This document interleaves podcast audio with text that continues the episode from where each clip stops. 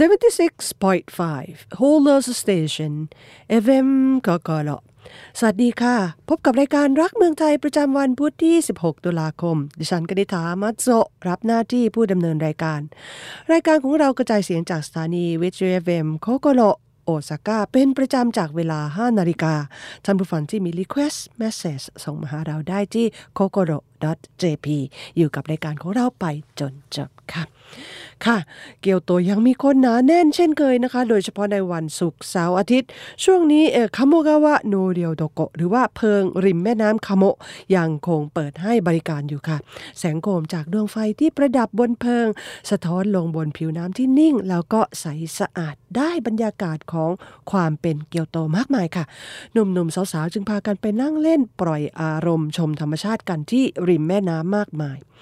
ว่ากันนะคะว่าโนเรียวโดโกะนี้มีประวัติมาตั้งแต่สมัยฮิเดโยชิปกครองประเทศบ้านเมืองเริ่มสงบมีผู้คนไปเดินชมแม่น้ำแถวสะพานซันโยโอฮาชิกันมากมายพ่อค้าแม่ค้าก็เลยออกมาตั้งร้านน้ำชารับรองแขกกันพอเข้าสมัยเอโดะทางการได้ทำทำนบแข็งแรงขึ้นบรรดาร้านน้ำชาริมแม่น้ำแล้วก็ลึกเข้าไปถึงย่านกิยงก็พาการใช้เด็กสาวแต่งตัวเป็นไมโกซังเรียกแขกหรือว่าเรียกลูกค้านะคะช่วงที่พีคที่สุดว่ากันว่ามีร้านค้าถึงราวกว่าสี่ร้อยร้านด้วยกันรวมตัวกันสร้างเพิงรับแขกช่วงหน้าร้อนค่ะเพิงคามาคาวาโดโกะนี้หยุดให้บริการไปพักใหญ่ๆเมื่อทางการลงมือสร้างทำนบริมแม่น้ำในสมัยเมจิแล้วก็ไทโชแล้วก็เมื่อเกิดไต้ฝุ่นมุโรโตะตีเมืองเสียหายหนักในปีหนึ่งพันเก้าร้อยสามสิบสี่การให้บริการคาวาโดโกะจึงถูกระงับไปโดยสิ้นเชิงนะคะต่อมาในปีหนึ่งพันเก้าร้อยห้าสิบสองค่ะทางการได้กำหนดมาตรฐานของการสร้างเพิงโดยคำนึงถึงความปลอดภัยแล้วก็ทัศนียภาพของเมืองโดยรวมใหม่การให้บริการคาวาโดโกะหรือว่าโนเรียวโดโกะก็กลับมาคึกคักอีกครั้งหนึ่งปัจจุบันมีร้านอาหารริมแม่น้ำคาโมกาวะราว แปดสิบถึงหนึ่งร้อย แห่งนะคะที่ให้บริการคาวาโดโกะนี้แล้วก็จากปีที่แล้วได้ขยายการให้บริการจนถึงวันที่สามสิบเอ็ดตุลาคมค่ะอากาศกำลังเย็นสบายนะคะลมเย็นๆท้องฟ้าแจ่มใสในต้นฤดูใบไม้ร่วงริมแม่น้ำคาโมงามมากทีเดียวค่ะยิ่งถ้ามีอาหารอร่อยมีไม้โกสั่งมาคอยให้บริการด้วยแล้วต้องบอกค่ะว่าที่นี่คือเกียวโตจริงๆใครผ่านไปที่เกียวโตนะคะลองแวะไปเดินเล่นริมแม่น้ำหรือว่าหาอะไรกินช่วงเย็นช่วงค่ำแถวนี้ได้เลยค่ะราคาจะสูงนิดหน่อยแต่ว่าบรรยากาศคุ้มค่ามากค่ะเช้านี้มาดูบทวิเคราะห์การเมืองไทยของนายทาคาฮาชิโตรุหัวหน้าผู้สื่อข่าวหนังสือพิมพ์นิฮงเคไซชิมบุนประจำประเทศไทยซึ่งได้วิเคราะห์การเมืองไทยไว้อย่างน่าสนใจนะคะท่านผู้ฟังคงทราบแล้วนะคะว่าศาลรัฐธรรมนูญลงความเห็นให้นายกประยุทธ์กลับมารับตำแหน่งต่อได้เมื่อวันที่สามสิบกันยายนก็มีการโต้เถียงกันมากมายนะคะก่อนหน้านี้รัฐธรรมนูญตีความหมายค่ะว่านายกรัฐมนตรีมารับตำแหน่งให้นับจากเดือนเมษายน สองพันสิบเจ็ดซึ่งเข้ารับตำแหน่งหลังรัฐธรรมนูญแต่ฝ่ายค้านโต้นะคะว่านายกนั้นทำรัฐประหารเข้ามาดำรงตำแหน่งตั้งแต่สิงหาคม สองพันสิบแปดเท่ากับแปดปีห้าเดือนยาวนานเป็นอันดับที่สามแล้วก็ยาวกว่ารัฐบาลพลเอกเปรมติณสูลานนท์ได้ซ้ำรัฐบาลของพลเอกเปรมนั้น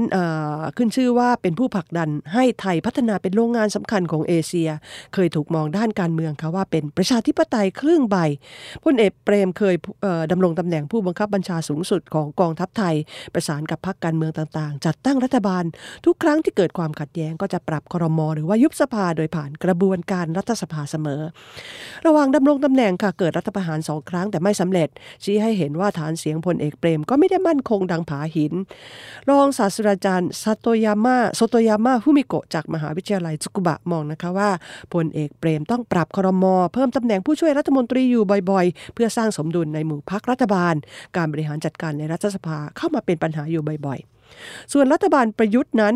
ก็เป็นผู้ดำรงตำแหน่งทหารบกมาก่อนเช่นกันแล้วก็มาจากพรรคร่วมรัฐบาลยี่สิบพรรคสภาพเช่นเดียวกับรัฐบาลพลเอกเปรมแต่ว่ามีสิ่งหนึ่งที่รัฐบาลประยุทธ์มีแต่รัฐบาลพลเอกเปรมไม่มีก็คือรัฐบาลประยุทธ์นั้นมีพรรคพลังประชารัฐเป็นพรรคการเมืองร่างทรงของกองทัพรองศาสตราจารย์สิริพันธ์นกสวนสวัสดีจากจุฬาลงกรณ์นะคะมองว่ารัฐบาลเปรมหมดอายุลงทันทีที่พลเอกเปรมพ้นตำแหน่งแต่ว่าแม้พลเอกประยุทธ์จะพ้นตำแหน่งก็จะมีคนอื่นมาแทนกองทัพนั้นได้เรียนรู้วิธีที่จะรักษาอำนาจภายใต้กรอบโครงสร้างการเมืองปัจจุบันค่ะ ผลการตัดสินของศาลรัฐธรรมนูญทำให้พลเอกประยุทธ์สามารถดำรงตำแหน่งได้ถึงเดือนเมษายน สองพันยี่สิบห้า พรรคการเมืองแต่ละพรรคต่างเสนอผู้ชื่อสมัครชื่อผู้สมัครนายกเพื่อต่อสู้ในการเลือกตั้งผู้แทนราษฎรครั้งหน้าและระหว่างกลางวาระตำแหน่งของสภาผู้แทนราษฎรครั้งหน้านี้นายกประยุทธ์จะหมดวาระอย่างแน่นอนยากที่จะรักษาศูนย์กลางอำนาจไว้ได้ทำให้มีกระแสข่าวล่ำลือนะคะว่าพรรคพลังประชารัฐกำลังมองหาผู้สมัครนายกคนใหม่ค่ะและแม้จะมีความขัดแย้งกันเองในพรรคพลังประชารัฐก็ตามก็เป็นไปได้สูงนะคะว่านายกคนใหม่ก็จะมาจากพรรคพลังประชารัฐอีกทั้งนี้เพราะว่าสิทธิ์ในการเลือกตั้งนายกอยู่ที่รัฐสภาซึ่งรัฐสภาไทยนั้นมาจากการเลือกตั้งสภาผู้แทนห้าร้อยคนแล้วก็วุฒิสภาแต่งตั้งอีกสองร้อยห้าสิบคนนายกจะต้องได้รับการรับรองจากทั้งสองรัฐสภาวุฒิสมาชิกแทบทั้งหมดล้วนได้รับแต่งตั้งจากกองทัพนะคะผู้สมัครที่พรรคพลังประชารัฐเสนอย่อมได้เสียงสองร้อยห้าสิบเสียงเป็นทุนเดิมแล้ว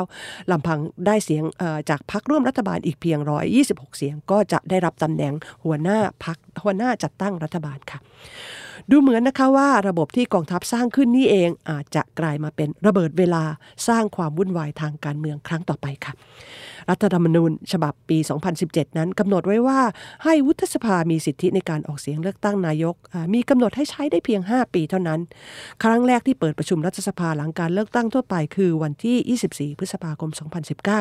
ดังนั้นห้าปีต่อมาก็เป็นเดือนพฤษภาคมสองพันยี่สิบสี่การเลือกตั้งนายกก็จะเป็นสิทธิของสภาผู้แทนราษฎรเท่านั้นค่ะจุดนี้นับว่ามีความหมายอย่างมากทีเดียวเพราะว่าพรรคฝ่ายค้านอันดับอันดับแรกนะคะในขณะนี้คือพรรคเพื่อไทยของอดีตนายกถูกมองว่าจะเป็นพรรคที่ได้เก้าอี้มากที่สุดในการเลือกตั้งครั้งต่อไปค่ะแต่ว่าสำหรับการเลือกตั้งครั้งนี้ยังยังไงก็จะต้องเอ่อรับเสียงการยอมรับจากวุฒิสมาชิกก็คงจะเป็นการเลือกตั้งที่พรรคประชารัฐได้ตำแหน่งหัวหน้าต่อไปแต่ว่ากลางคันนะคะเป็นไปได้ค่ะเมื่อวุฒิสมาชิกไม่มีสิทธิ์ในการเลือกตั้งนายกแล้ว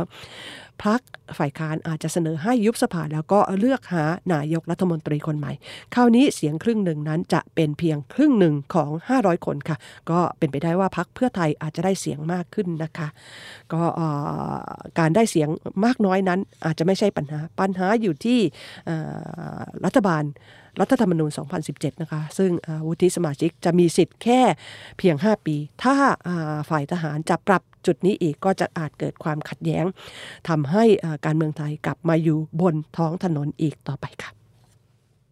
ท่านผู้ฟังที่อยู่ญี่ปุ่นมานานหรือว่ามีลูกเล็กนะคะคงจะรู้จัก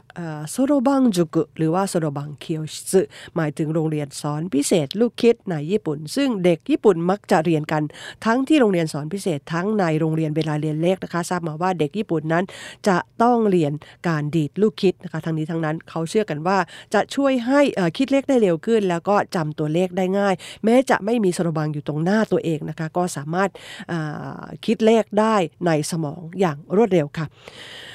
เมื่อไม่นานมานี้นะคะคุณอิมาซากะโยชิมิค่ะซึ่งเป็นนักโซโรบังระดับแปดเรียกได้ว่ามีฝีมือในการจดจำโดยไม่ต้องมีโซโรบังได้ทีเดียวนะคะได้เข้าไปเปิดสอนโซโรบังหรือว่าลูกคิดในกรุงเทพค่ะเมื่อปีสองพันยี่สิบนะคะความที่เธอนั้นไม่เคยไปกรุงเทพมาก่อนแล้วก็ไม่มีทุนส่วนตัวแล้วก็ไม่มีโน้ตหาพิเศษอะไรก็ไปขอความร่วมมือจากเพื่อนร่วมงานที่เคยทำงานด้วยกันนะคะพอดีคนเหล่านั้นไปเปิดโรงเรียนสอนพิเศษซานารุกรุ๊ปในกรุงเทพค่ะก็มีโรงเรียนสอนพิเศษทั้งในกรุงเทพในเมืองไทยแล้วก็ประเทศอื่นๆในเอเชียนะคะเข้าไปเปิดในเมืองไทยตั้งแต่เมื่อประมาณหกปีก่อนหน้านี้ค่ะมีโรงเรียนสอนพิเศษสำหรับสอนคนญี่ปุ่นเองด้วยแล้วก็สอนให้นักเรียนไทยด้วยนะคะทั้งวิชาโปรแกรมมิ่งแล้วก็วิชาภาษาญี่ปุ่นแล้วก็อื่นๆอีกมากมายค่ะก็ในช้อปปิ้งมอลล์ใกล้ๆกรุงเทพนะคะตามชานเมืองทางซานารุกรุ๊ปก็ได้เปิดโรงเรียนสอนพิเศษขึ้นคุณอิมาซากะก็ไปเปิดสอนโซโรบังหรือว่าลูกคิดที่นั่นนะคะแต่บอกว่าแตกต่างกับเด็กญี่ปุ่นเล็กน้อยเพราะว่าเด็กไทยอาจจะไม่รู้จักลูกคิดแล้วก็ไม่สามารถคอนเซนเทรตได้นานเหมือนเด็กญี่ปุ่นค่ะก็จะต้องทำให้เด็กรู้จักสนุกแล้วก็ชินกับเจ้าลูกคิดญี่ปุ่นก่อนนะคะจึงค่อยๆสอนไปเรื่อยๆพร้อมๆกันนั้นก็จะต้องฝึกหัดครูผู้สอนชาวไทยให้รู้จักวิธีใช้ลูกคิดแล้วก็รู้จักวิธีสอนการใช้ลูกคิดให้กับเด็กคนไทยด้วยค่ะก็ตอนนี้ก็สอนทั้งเด็กไทยเองด้วยแล้วก็สอนทั้งคนที่จะมาเป็นครูสอนเด็กไทยต่อไปด้วยนะคะก็ในอนาคตบริษัทซานารุกรุ๊ปตั้งใจว่าถ้าสามารถ ารถเผยแพร่การสอนโซโลบังหรือว่าลูกคิดในประเทศไทยได้อาจจะผลิตลูกคิดสำหรับเด็กนะคะในเมืองไทยต่อไปค่ะก็เป็นอะไรที่น่าสนใจมากทีเดียวนะคะทราบมาว่าการเรียนโซโลบังของเด็กๆนั้นช่วยทำให้สมองปลอดโปร่งแล้วก็คิดเลขได้เร็วขึ้นมากทีเดียวค่ะ เจ็ดสิบหกจุดห้า Holler Station เอฟ เอ็ม Kokoroท่านผู้ฟังกำลังรับฟังรายการรักเมืองไทยประจำวันพุธที่ยี่สิบหกตุลาคมจากสถานีวิทยุ เอฟ เอ็ม Kokoro โอซาก้าเป็นประจำช่วงหลังของรายการก็ยังมีเรื่องราวต่างๆมาคุยให้ฟังนะคะค่ะเข้าฤดูใบไม้ร่วงอากาศเย็นขึ้นมากทีเดียวนะคะแล้วก็โอกาสที่จะเห็นพระอาทิตย์อัสดงในช่วงต้นฤดูใบไม้ร่วงนี้สูงขึ้นมากทีเดียวนะคะเท่าที่ผ่านมานี้ก็เห็นไปทั้งพระอาทิตย์อัสดงตอนเช้าพระอาทิตย์ตอนเช้าแล้วก็พระอาทิตย์ตอนเย็นสวยงามมากทีเดียวนะคะโดยเฉพาะช่วงเย็นที่เรียกในภาษาญี่ปุ่นว่าอากิโซระโนยูยาเกะค่ะค่ะก็เป็นวันที่อยู่บ้านวันหนึ่งพอดีนะคะกำลังเก็บกวาดบ้านตั้งแต่เช้าจรดเย็นเหลือไปเห็นท้องฟ้าทางทิศใต้เริ่มมีสีสันงดงามก็นึกขึ้นได้ก็เลยคว้ากล้องออกจากห้องนะคะแล้วก็ขึ้นบันไดตึกไปที่ระเบียงชั้นสี่โอ้โอ้ฟ้าตอนเย็นนั้นนอกจากเต็มไปด้วยเมฆอุโรโกกุโมะหรือที่เรียกว่าเมฆเกล็ดปลาแล้วยังทอแสงแดงสดทีเดียวค่ะงามมากทีเดียวเรียกได้ว่าเป็นสีแดงเลยนะคะปกติจะเป็นสีส้มหรือสีออกเหลืองๆแต่วันที่เห็นนั้นเป็นสีแดงชัดพระอาทิตย์นั้นคงอยู่หลังเมฆค่ะเพราะมีเมฆมากทีเดียวแต่ว่าส่งแสงแรงๆทะลุเมฆออกมาทีเดียวค่ะค่ะปกติฤดูใบไม้ร่วงนะคะสักราวห้าโมงเย็นก็เริ่มมืดแล้วแล้วก็ท้องฟ้าที่โปร่งใสไม่มีฝุ่นควันแต่ไหนแต่ไรมาแล้วค่ะคนโบราณ เอ่อ เรียกกันนะคะว่าเชื่อกันค่ะว่าท้องฟ้ายามพระอาทิตย์ยังไม่โผล่พ้นขอบฟ้าหรือว่าหลังขอบฟ้าในฤดูใบไม้ร่วงนั้นจะทอแสงสวยงามค่ะช่วงเช้าจะเรียกนะคะว่าอาซายาเกะช่วงเย็นเรียกว่ายูยาเกะค่ะวันที่เห็นยูยาเกะนั้นก็เห็นอาซายาเกะไปพร้อมๆกันค่ะแล้วก็ความที่มีกล้องใกล้ตัวนะคะเช้าก็ถ่ายภาพเก็บไว้แล้วก็เย็นก็ออกไปถ่ายภาพอีกครั้งหนึ่งมาเปรียบเทียบกันแล้วค่ะช่วงเย็นนั้นจะสวยมากทีเดียวเสียดายนะคะว่าอยู่ที่บ้านในโอซาก้าไม่ค่อยมีวิวให้ถ่ายคู่กับฟ้างามๆนักถ้าไปอยู่ที่ไร่คอสโมสหรือว่าอยู่ในเกียวโตหรือว่านาราที่มีวัดมีเจดีย์สวยงามแล้วคงจะได้ภาพสวยงามมากกว่านี้ค่ะมันก็เลือกไม่ได้คำนวณไม่ได้นะคะแต่ว่าครั้งหน้าหวังว่าจะได้เห็นท้องฟ้างามๆกับใบไม้เปลี่ยนสีหรือว่าสถาปัตยกรรมแบบญี่ปุ่นสักครั้งหนึ่งค่ะอุณหภูมิเช้าเย็นลดลงมากทีเดียวนะคะตามบ้านเกษตรกรในหลายต่อหลายภูมิภาคของญี่ปุ่นเริ่มทำหัวไชเท้าดองหรือว่าทักกวางกันแล้วทักกวางเป็นผักดองญี่ปุ่นชนิดหนึ่งที่หากินได้ทั่วไปค่ะมักเสิร์ฟมาคู่กับข้าวหน้าไก่ราดไข่โอยาโคดงหรือว่าข้าวหน้าเนื้อราดไข่ทานิงดงรสชาติออกหวานหวานเค็มๆถูกปากคนไทยนะคะชื่อของมันมาจากพระสงฆ์ทากุวังโซโฮซึ่งมีชีวิตอยู่ในช่วงคศ หนึ่งพันห้าร้อยเจ็ดสิบสาม ถึง หนึ่งพันหกร้อยสี่สิบหก ค่ะท่านเป็นพระสงฆ์วัดไดโทกุจิศูนย์กลางวัดเซนนิกายรินไซชูบางตำนานก็ว่าท่านทากุวังโซโฮเป็นผู้คิดตำราทำเจ้าหัวไชเท้าดองนี้บางตำราก็ว่าท่านเป็นผู้ที่มอบหัวไชเท้าดองให้โทกุกาวะอิเยมิสึโชกุนคนที่สามในสมัยเอโดะลองชิมเมื่อโชกุนมานมัสการท่านที่วัดโทไกจิโชกุนติดใจรสชาติจึงขนานนามเจ้าผักดองนั้นว่าทักกวาง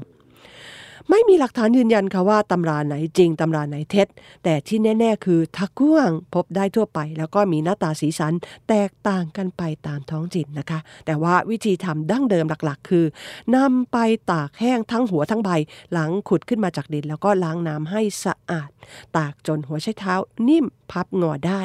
ค่อยนำมาหมักกับเกลือแล้วก็น้ำตาลราวหนึ่งเดือนส่วนใหญ่ที่วางขายแบบราคาเบาๆนะคะตามซุปเปอร์มาร์เก็ตก็มักไม่ได้ตากแห้งค่ะแต่ว่าใช้หมักเกลือผู้เพื่อดูดน้ำออกจากหัวไชเท้าเลยความนิ่มจะแตกต่างกันค่ะบูธผักดองในห้างสรรพสินค้าจะเป็นผักดองชั้นดีก่อนเลือกซื้อนะคะหลายร้านจะให้ทดลองชิมหารสชาติที่ตนตนถูกปากได้ค่ะทุกตำบลทุกจังหวัดมีผักดองนานาชนิดประจำท้องถิ่นแต่ว่าในบรรดาจังหวัดต่างๆทั่วประเทศเกียวโตค่ะน่าจะเป็นเมืองที่ดังที่สุดด้านผักดองทั้งนี้เพราะว่ามีผักรสเลิศนานาชนิดที่โชกุนไดเมียวในอดีตหอบมาถวายจักรพรรดิแล้วก็คุณนาง หัวผักหัวมันเหล่านั้นถูกนำมาขยายพันธุ์ต่อแล้วก็พัฒนาไปเป็นเคียวยาไซหรือว่าผักเกียวโตแบรนด์เนมหรือชื่อสืบเนื่องมาจนทุกวันนี้ค่ะย่านที่มีอากาศหนาวเย็นเช่นโอฮาระทาคาโอหรือว่าเคโฮกุทางเหนือของเกียวโตก็เหมาะกับการทำผักดองมากค่ะวันก่อนไปเจอหัวไชเท้านะคะที่นำมาตากแห้งก่อนนำไปดองที่ร้านอาหารดังแห่งหนึ่งที่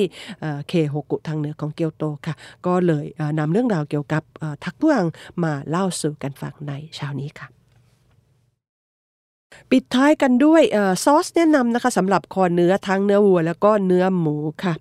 เ, เมื่อวันก่อนได้ซอสทั้งสำหรับหมักเนื้อเหยาะบนข้าวหน้าเนื้อหรือเป็นน้ำจิ้มเนื้อรสอร่อยมาค่ะเช้านี้ลึงจึงอยากมาแนะนำให้ท่านฟังที่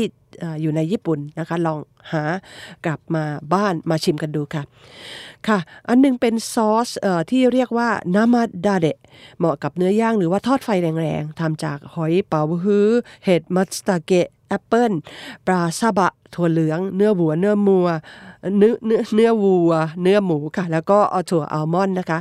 โดยไม่ใช้สารกันบูดหรือว่าเครื่องปรุงรสใดๆไม่ใส่สีแล้วก็ไม่ใช้ความร้อนในการปรุงค่ะเป็นซอสสดนะคะปริมาณหนึ่งร้อยแปดสิบกรัมราคาสามร้อยห้าสิบหกเยนค่อนข้างแพงทีเดียวค่ะดิฉันเอาราดบนเนื้อวัวชิ้นบางๆที่ทอดไฟแรงๆเสร็จก็เททั้งเนื้อทั้งซอสราดบนข้าวสวยร้อนๆมีเครื่องเคียงเป็นขิงดองรสเค็มนะคะออกมานี่เหมือนกิวด้งแบบหรูๆกินเป็นอาหารกลางวันที่ใช้เวลาทำไม่ถึงห้านาทีค่ะส่วนอีกอันนึงนะคะเป็นซอสที่ซื้อมาพร้อมกันอันนี้มีชื่อว่าไวน์ดาเร่ใช้ไวน์แดงจากจังหวัดยามานาชิมีกลิ่นหอมรสชาติเข้มข้นค่ะใช้ราดลอสบีฟก็ได้สเต็กเนื้อวัวหรือว่าเนื้อหมูหรือว่าหมักแล้วก็จิ้มเนื้อย่างก็อร่อยค่ะส่วนผสมคล้ายกับนามาดาเดะแต่ว่าเติมไวน์แล้วก็ใช้ความร้อนในการปรุงแต่งปริมาณหนึ่งร้อยแปดสิบกรัมราคาห้าร้อยสี่สิบเยนค่ะว่าจะใช้กับเนื้อสเต็กในวันเย็นวันนี้ค่ะทั้งสองอย่างเป็นผลิตภัณฑ์ของอาจิเกงนะคะเปิดบริการมาตั้งแต่ปีหนึ่งเก้าแปดแปดที่จังหวัดยามานาชิซอสของเขามีหลายชนิดด้วยกันแล้วก็ลองเช็คดูจากเว็บไซต์นะคะท่าทางจะอร่อยทุกอย่างตั้งใจว่าจะค่อยๆเล็มมาชิมทีละอย่างสองอย่างนะคะก็หาซื้อได้ตามซุปเปอร์มาร์เก็ตทั่วไปชั้นซื้อจากซูเปอร์มาร์เก็ตที่ชั้น บี วัน ในตลาดเทมมะอิจิบะโอซาก้าค่ะไปกันทุกๆสัปดาห์ทีเดียวค่ะ